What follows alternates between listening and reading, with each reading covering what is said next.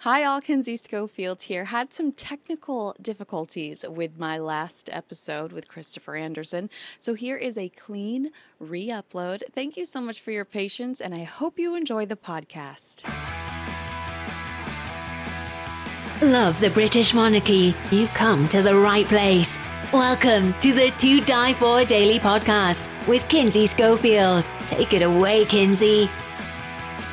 All right. Thanks so much for listening to the To Di For Daily podcast. I'm here with Christopher Andersen. You've become a friend of mine. I'm so grateful to consider you a friend, and you've been so kind to me. And you know, I listened to the book for the 710th time. I just can't tell you how many times I've listened and read to The Day Diana Died. It's coming out a special edition ebook for the 25th anniversary. Is this Amazon specific? It's more or less. It's Kindle. It's an ebook that is more readily available as a Kindle or an ebook on Amazon. Yes, I love it. I was trying to explain to a friend of mine why this is my favorite Diana book, and the only thing I could really say is I felt like I was walking in grief with Prince Charles, and for the first time in my life, you know, because there's a very clear line driven. Prince Charles and Camilla, bad guys. Princess Diana, you know, the victim. And so for the very first time, I really, truly sympathized with Prince Charles throughout this book. I don't know how you did that, but it was magic. And and as somebody that is critical of him, I really felt it was so powerful. I'm glad you've seen that you could be both. You know, yes. You can be understanding and of course, I mean, this is the mother of his sons. And I spoke to, and was a great thing to be able to do, to talk to the people who took care of her body. But first of all, of course, to the doctor who treated her in the tunnel and the people who tried to save her life and everything. But the real grabber was these nurses and the priest who gave her the last rites and all these people who were there trying to cope with the, you know, with something that had happened only moments earlier that we're talking about 25 years later. Right. I mean, it was quite, and those insights, and they never shared those insights again, a lot of those people. They never spoke again. The lady who ran the nursing station there, the people who reported to me about how, as you said, Charles, you know, I mean, his first, you know, they prepared her body and she's there and he stands in the doorway and he almost passes out from the impact, you know, because among the many eerie things that happened was that the air conditioning had been turned on and her hair was being blown and she looked very lifelike. So again, all of these little details, I think, make the story come alive. Absolutely. One thing that stood out to me also was how important it was for Prince Charles to find her earring. That is such what a unique detail, right? Right. And then to find it much, much later, embedded in the dashboard of the car. Yeah. I think it was 7 weeks it was a very long time, but the fact that was on his mind, that it was important for her to look her best, you know, and so he wanted to have her jewelry on. I thought that was really sweet. He had lilies delivered to her room. Another one of the details you mentioned that has stuck with me since the very first time I read the book was that they placed her in a blue room because someone said that they thought that was her favorite color. This was a horrific incident, but that was special, right? Right. Everybody was paying great attention to the smallest detail. And of course, Paul Burrell was there. He was fetching the dress that she would wear in her coffin. The coffin had another odd detail was that it had an open lid, a kind of a glass window. You could see, even when they closed the coffin, there she was. You know, the feeling of grief that was felt by the French people was quite astounding. I mean, there was Beatrice Humbert, who was the head nurse. You know, she said she was looking at, staring down with the most beautiful and famous face in the world, and she thought at any moment those eyes had to open. You know, I think in trying to recreate what happened to her and the irony, so many, one irony upon another over the course of her life and the circumstance leading up to her death. quite a story I have to tell. Well, I wanted to ask you about the coffin, so I'm glad you brought that up. Paul specifically had said that she had envisioned at the time of her death that she wanted to have a window so that her face, so she, I don't know if she was claustrophobic or if she felt that, you know, people might want to see her, but that was one of her specific wishes. If it was her wish that she, that people be able to see her, or that she have access to those, to people or to the outside world, do you think that she would be happy where she's buried today? I always am so fearful that she's lonely. I think a lot of people feel that way because, you know, it was, that is a lonely spot, that island in the middle of the lake at Althorp. And again, they were trying to, they didn't want another Graceland on their hands. They didn't want people flocking around her grave, but I'm not so sure that isn't something she wouldn't have appreciated. I think you're right. I think she would have liked to have been in the middle of things, you know. In a sense, you know, that statue that was just unveiled not that long ago, really, I'm not a huge fan. I don't think it had captured her magic at all. But that's the only thing that's really there to remind, you know, and it's stuck away. And there isn't really a great monument to her in the city of London. I think that's really quite tragic. Do you think that they would ever move her body so that she could have that, you know, grand, you know, place in one of those historic churches or something? I just don't imagine that. I feel like it's such a lonely forever place. It is, and I think people feel that when they visit it. I don't, you know, I don't think the royal family has still come to grips with the impact that she had. I think there still is a simmering resentment among defenders of, you know, Charles and in that camp. And I again, I'm still quite critical of him. I know, I mean, you always ask yourself, what would Diana think if she were alive today? She'd be 61 years old. And I think she'd be, you know, delighted that her sons are happily married and she has wonderful grandchildren and the boys have both found great purpose in their lives. And of course, William and she would have loved both wives, I'm quite certain. But there has to be great sorrow over the fact that this rift has occurred and that Harry, you know, has such I mean, Harry and Meghan has been cast out in a sense that we all see it. And I don't think it's anything she would have ever anticipated. So, yeah, the way things have evolved, who could have predicted it? But, you know, we're talking about the 25th anniversary. I have been covering the royal family for 50 years, and I can remember all those years when no one, you know, when everyone wondered when would Charles finally find someone and marry her. And Diana was never on the horizon, of course. She was so young. Yeah. So she really did transform everything. And she transformed the nature of celebrity itself, really, I think. Well, I was going to, this was actually at the top of my list, but I skipped it. I'm sorry, I'm a rambler. Oh, no, I love it. No, it was at the top of my list, and I'm glad you said that because it's bringing me back to it. Is Diana's death the worst thing that has ever happened to this British royal family? Oh, well, I think a lot of people would have thought maybe Wallace Simpson was the worst right? thing. Or Andrew. Or Andrew, yes.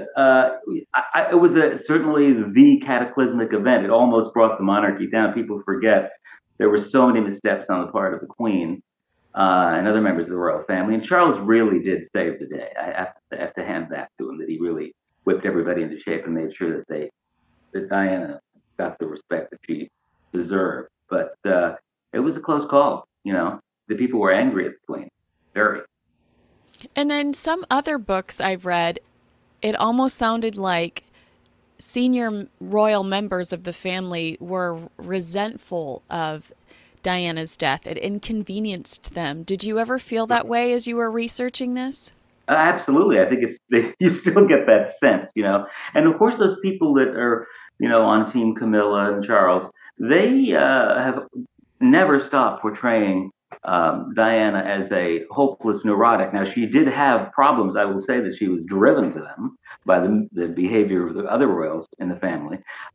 She became manipulative because she had to survive, I think. And but that they still hold a grudge, you know, and it's very visible. And I think it's unfortunate that this is all lost now in this battle between the brothers, because that's what people think about. and not enough attention is paid to Diana and what she would have wanted. And she would have wanted them to find a way to come together or work together. Well, because sometimes Prince Harry, his actions lean more towards that Spencer blood, it feels like, you know? Well, it's no coincidence that, you know, he ended up in Montecito, and Dodi had purchased that Julie Andrews' old mansion in Malibu, and she intended to live in California a big chunk of the time. She would have understood his need to get away and do that, but I don't think she would have wanted him to exit the family. I don't think he intended, of course, to completely exit the family and give up all of his military honors and that sort of thing. And he's still, you know, everyone's waiting to see what awaits in his memoir. That's going to be such another. It has to be full of bombshells. Let's face it. And the rest of the royals, who knows what their reaction is going to be? Not going to be good. You mentioned Dodi, and one thing that was also really compelling about The Day Diana Died is you kind of, I mean, it's heartbreaking to think that once she died, Dodi's father almost instantly had everybody pack up her belongings in the Ritz and ship them out. So Diana is laying there nude on the table. They're getting her, you know, they're doing her hair. They're just trying to make her presentable, but they come to the realization that she has nothing to wear. And it's panic mode for a while because they're trying to find clothing to put the most famous, the most significant woman in the world. They want to honor her. They don't want her to be in this position. What were Mohammed's motives there? Is he so frustrated and acting out of desperation? I mean, why just pack up her stuff and ship it out? It kind of put people in a difficult position. Right. I think he was angry with the British royal family for all the obvious reasons. He'd been shunned by society his entire. He desperately wanted to be accepted. And he did feel from the get-go that his son had been, along with Diana, had been the victims of a conspiracy to murder them. Wow. And I think he was so full of rage and confusion and grief, understandably, that he, being the man of action that he always has been, he just said, clean it up and ship it back. He wanted to kind of sever his own, any kind of emotional, he didn't want to look as if he was playing the royals' game, I think. Mm. By the way, the wife of the British ambassador who came up with the dress, so there was a lot of scrambling going on. But yes, it was a time of just massive confusion. And of course, Mohammed Al-Fayed, Dodi's dad, still thinks his son was murdered. I think there's no doubt that they were the victims of a drunk driving accident. You know, again, Henri Paul, the driver of the car, I talk about him and his situation in the book in great detail, and there was no question that he was, you know, impaired to the max. And he was coping with his own grief. He'd had a breakup with a young woman that he'd been involved with for a long time, and that he was kind of coping with his own emotional problems. And unfortunately, that's the way he did it, and got behind the wheel of a car.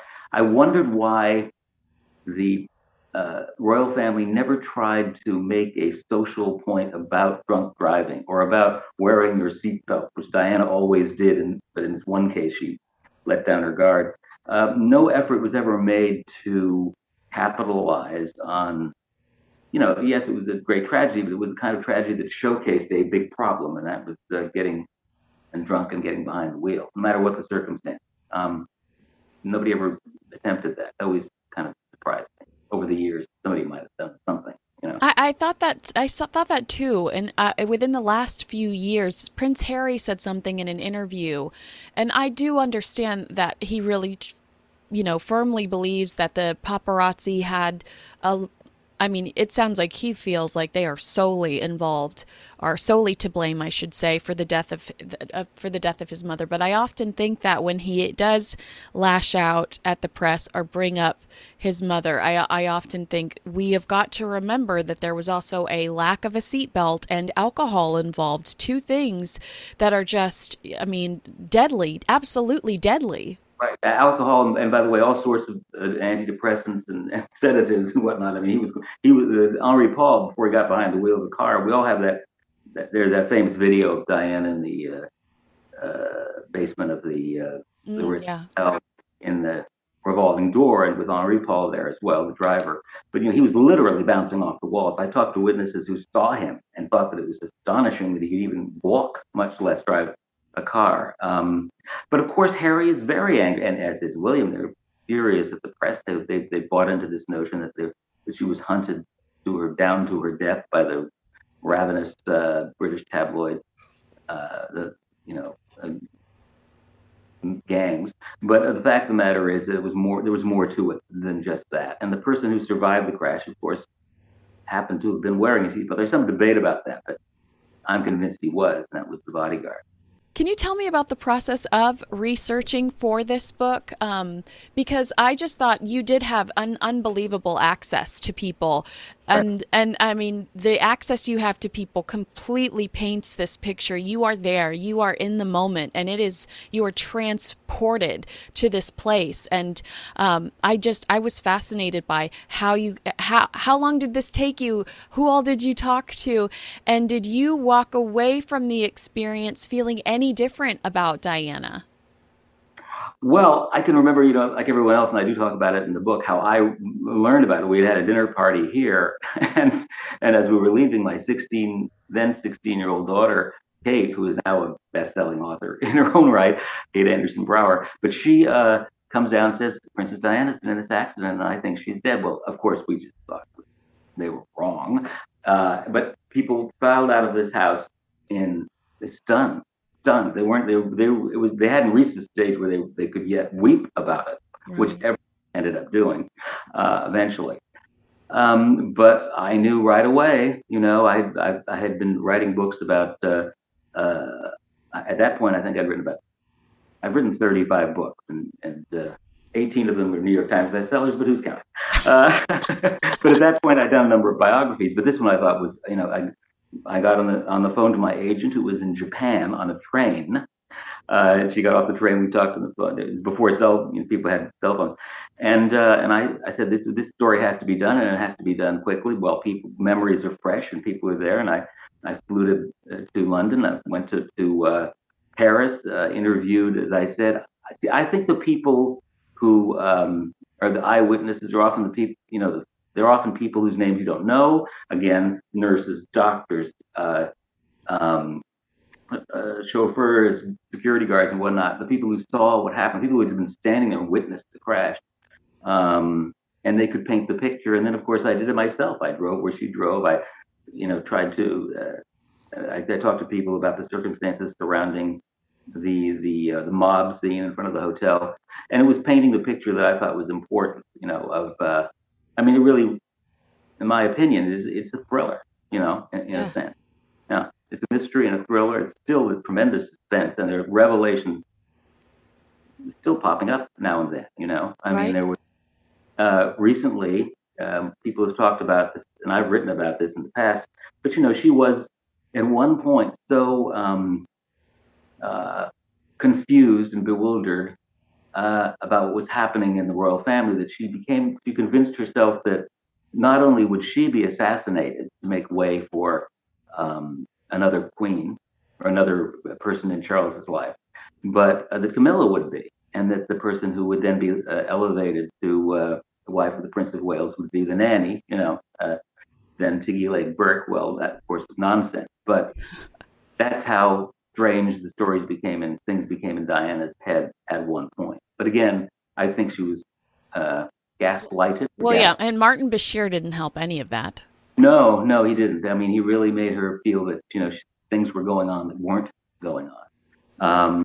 But in fairness, I have to say that Panorama interview, people can talk about the way it was obtained, but it was a marvelous, opened a window into the life of this woman and the institution of the monarchy. No one has really contested what she said. Everything she said in that interview was absolutely true. Yeah. Yeah. Did you have trouble getting anyone to talk to you because it was people really felt, I still have people that want to be like, you have to understand the press is different than the paparazzi. So I think that that's always been a topic that is confused people. And so did you have trouble getting people to want to talk to you because they felt like you as a member of the press had somehow been associated with this? I think there was, and I've written about John F. Kennedy Jr., who had to cope with similar treatment. Jackie, I love your JFK Jr. books. Oh my God! Oh but my God! I met John and Jackie as well, because she was an editor at Doubleday when I wrote a book for them, and I remember when I first spoke to her. You know, she walked in the room, and I always say it was like Mount Rushmore walking in the room. You know, she was just larger than life in every way, but and a great and incredibly intelligent woman. No surprise there. But getting back to the whoa! Don't get back. I have a question. Then, is it true that she did not like Diana? Well, I think she felt that Diana was making too much of a fuss. You got to remember that Jackie played the game. Mm-hmm. You know, she knew what was going on in John's life and in JFK's life, and she wasn't going to, as long as she felt that she was not publicly humiliated, right, she could exist. And that was a totally different world where the media knew and they kept his secrets because I don't know, it was just a different world back then. Right. Well, you know, I remember interviewing. It's funny how they kept. I remember interviewing all of JFK's. What they call the kitchen cabinet and his cabinet, but Ted Sorensen and Arthur Schlesinger Jr. and Pierre Salinger, and they insisted for years to me personally that they just didn't know a thing. Well, of course they knew. Eventually they had to confess up, but they convinced themselves, you know, that it's funny with the kind of self-delusion that goes on when you're trying to keep everything together like that. Right. But the problem with Diana was that she just blew the whistle on everybody, and really, that was not the kind of thing that Jackie... But I have to say the other way around, Diana admired Jackie tremendously. And Jackie approached her to do her memoirs for Doubleday. When Jackie was at Doubleday, and ironically, she would go and get celebrities and try to get them to sign up with Doubleday. And Diana said no, but she regretted it. She felt, she didn't regret that decision, but she felt bad that she'd have to turn Jackie down. She thought Jackie was a model mother, and she always said, I hope that William in particular can grow up to be the kind of gracious person that JFK Jr. became. And he really has, don't you? Yes, absolutely. I think William and Kate, I mean, boy, I know that Diana would be thrilled because they obviously have it together, and they're not happy all the time, clearly, but I definitely see them, on the throne. I'm not so happy about Camilla, but that's another story. I mean, I've said forever, because your book, I've, like I said, I've read it a million times, and you always said that they weren't being truthful when they said that she was going to be princess consort. You've always said, get ready for queen consort Camilla. And I cannot tell you how frustrated I was when we had the encouragement from the Queen, because it's just another one of those palace chess moves that they did to try to make us all comfortable with the idea of Queen Consort Camilla. She's earned her place, but at the same time, don't lie to us. However many years ago, it was unnecessary to lie to us. Right. I mean, when you say she earned it, I'm just one of those people who thinks, wow, look at how, the word scheming doesn't say it. I mean, how duplicitous and sneaky. I mean, the what went on for decades, for her to be sitting on the throne when Diana was deprived of it seems to me to be unfair, and not the right. I don't think the British people are happy about it either. Oh, when I was there for Jubilee, all of my drivers were complaining about it. Whenever they'd see me like pop in all, with all my gear on for the Jubilee, they were all like, well, you know what they did? They got Diana out of the way for Camilla. And I'm like, whoa, that is aggressive. I know. And, they represent a huge chunk of the British public. And I think, I don't think she was knocked off, but I do think that, the fact that she ends up on the throne is just one of those historical twists of fate that I find incredibly frustrating. Right, yeah. Especially knowing that her great-grandmother that had an affair with Charles? It's like, that's just, this is all very incestuous. Alice Keppel, well, that was the other thing, too, because, you know, I interviewed a number of the people who grew up with Camilla, and one of them was the actress Lynn Redgrave, who passed away since, but she went to the same school. And they all remember that even as a little girl, she bragged, 10 years old, and she's bragging about her great-great-grandmother, Alice Keppel, who was the king's mistress, and she said she was going to follow in her great grandmother's footsteps. That I find, wow, that shows how long she had this in her mind. Oh, she manifested that. Yes, absolutely, it happened. Yeah. We've been talking about this chat for a while, and something that I wanted to ask you was just based on how Diana had control of a lot of things. She wanted to control the narrative. She was very savvy and she was just so smart. I know they say she wasn't book smart, but she was clearly a very intelligent woman when it comes to, I'm going to do this and get photographed over here because that's going to lead to this. She just understood consequences, right? Why on God's green earth did she let Dodi control that night? Dodi had all the control. He was going to go here one minute. He was going to go there one minute. Why did this woman who controlled everything and just was just so bright and so considerate of consequences, why did she just give up and let that man take control that night? That does not feel like her. Why did JFK get behind behind the controls of a plane with a broken ankle? It just takes one moment, one little mistake, and that was it. And I think even down to the seatbelt, she always wore a seatbelt. And I do write in the book about how she drove around London. She was had to deal with the paparazzi on the streets of London. She could maneuver her car in such a way that she did not endanger other people or the people. She was very worried about the guys on the motorcycles, the photographers. She was worried they might get hurt. So she was somebody who's very savvy and conscious about driving, and safety. But that one moment, and she let Dodi take over. It just does not feel like her. It just is like, are you just giving up? I honestly felt like I always felt like she would wear the pants in the next relationship because she lacked so much control in the Charles relationship. I'm going to quickly look over my notes to make sure I'm not missing anything. Oh, okay. So I have, you describe Diana as a woman with a mission. There's also a quote from her later in the book where she refers to herself as a messenger. So do you know what the mission was and what the message was? I think she was, incredibly spiritual. She really was, as you know, she had the gurus and astrologers and all sorts of advisors in that area. And I think she felt that she said, I'll never be queen.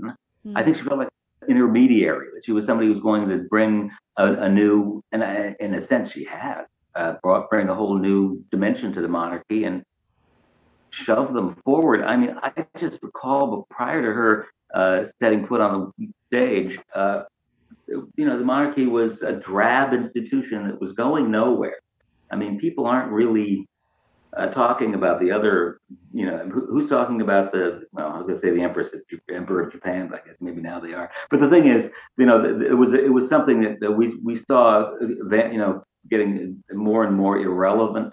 Yes. And she wanted to change that. And she did in a big way. And her sons are just keeping that going. And by the way, I'm a huge fan of Kate. When she gets criticized, I don't understand it at all. I think she's done an amazing job, and she stuck it out, all those years. Hooray for her.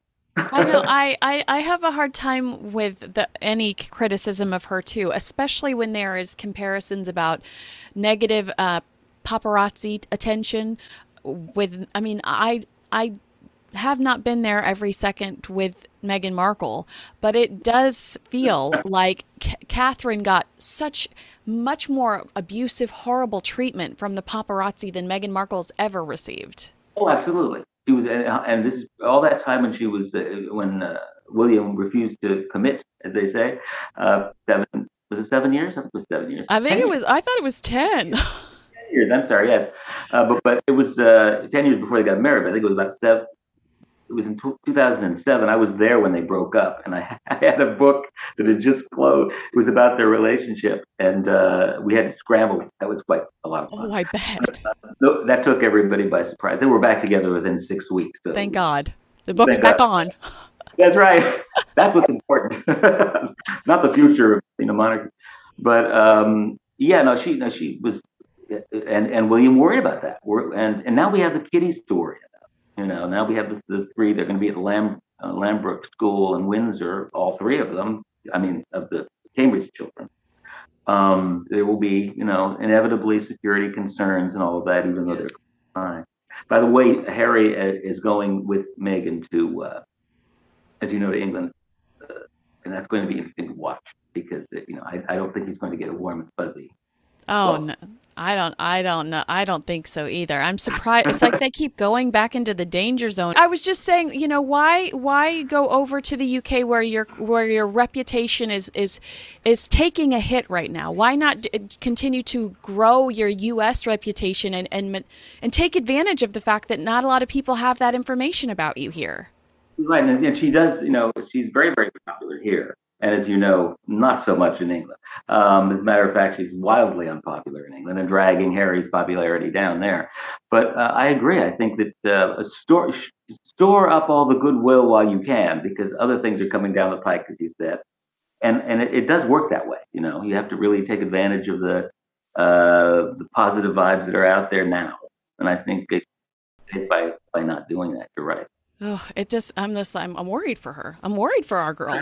For all of them, frankly. Yeah, exactly. Oh, you know what else? This is my last note, and then I'll leave you alone. I thought it was really interesting that you said during Earl Spencer's eulogy that Hillary Clinton audibly gasped when he got to the part about protecting the children and raising them in the Spencer way. Can you tell me more about that? Well, she was a huge fan of Diana's. And as you may recall, both of the Clintons were incredibly touched by what happened. And I think they were very sympathetic to Diana the entire time. But also, she understood what it meant to run, even under those circumstances, for the Queen and the royal family to be put on the spot the way they were. The Queen actually bowed to Diana's coffin as it passed her on the way to Westminster. And unprecedented. But she had to. That's how much, it's very hard to get her to do much anything that's out of the ordinary or unprecedented. But she was read the Riot Act. That if you don't show the people that you respect this woman and that you're somewhat sorry for your behavior up until this point, it's going to be a rocky road ahead. So she did what she had to do. Oh, and do you think that I read recently that Earl Spencer said that they did not have an influence over the boy's upbringing the way that he intended? Did that surprise me? Not at all. I mean, because right away, the royal family made a huge effort to separate the kids from Diana's friends, from Spencer's. That was painfully obvious. And so did that hurt the boys, do you think, in the long run? I'm not sure. I mean, I think that they have to cope with this world and they had to be raised in that world. I think Charles turned out to be a pretty good father. I mean, he was never, both boys have said that because of everything that was going on all the time, neither Diana or Charles were as available to them as they would have liked. Right. Although, obviously, Diana had more of an influence on them. So I don't know that would have made such a difference. But still, it said so much about the royal family, that their intention really was to pretty much erase Diana's influence on the boy. That is where I really sympathize with Prince Harry, because she was such a being of love. You know, she was just, she radiated. There's a quote in your book that she says, when I cup someone's face that's in agony, or when I cup somebody's face that's hurting, while I am giving them, some sort of comfort, they're also giving me comfort. Yeah. And that is a special kind of human being. And to have that ripped from you, and really be stuck with people that we have never seen be affectionate whatsoever, I imagine that that is hard to process. And I do think that that is where Meghan Markle, that's her strength with Prince Harry. I imagine that she's incredibly loving and comforting to him. Right. I mean, she's not kind of cold and aloof, but don't look at the backgrounds of these people. Look at the childhoods of the Queen and particularly Charles. I mean, they were not brought up with a whole lot of affection, although we now see Charles being somewhat affectionate to his mother and constantly praising her at these various ceremonies. Yeah. Our dearest mummy. But, he also, in adulthood, talked about how icy, cold both of his parents were toward him. I mean, his father was even bullying and abusive. Now, you don't hear that anymore, but that was the way he was raised. And so this is the product you end up with, Someone I think who's very emotionally damaged, and he's carrying that. He's very repressed and still.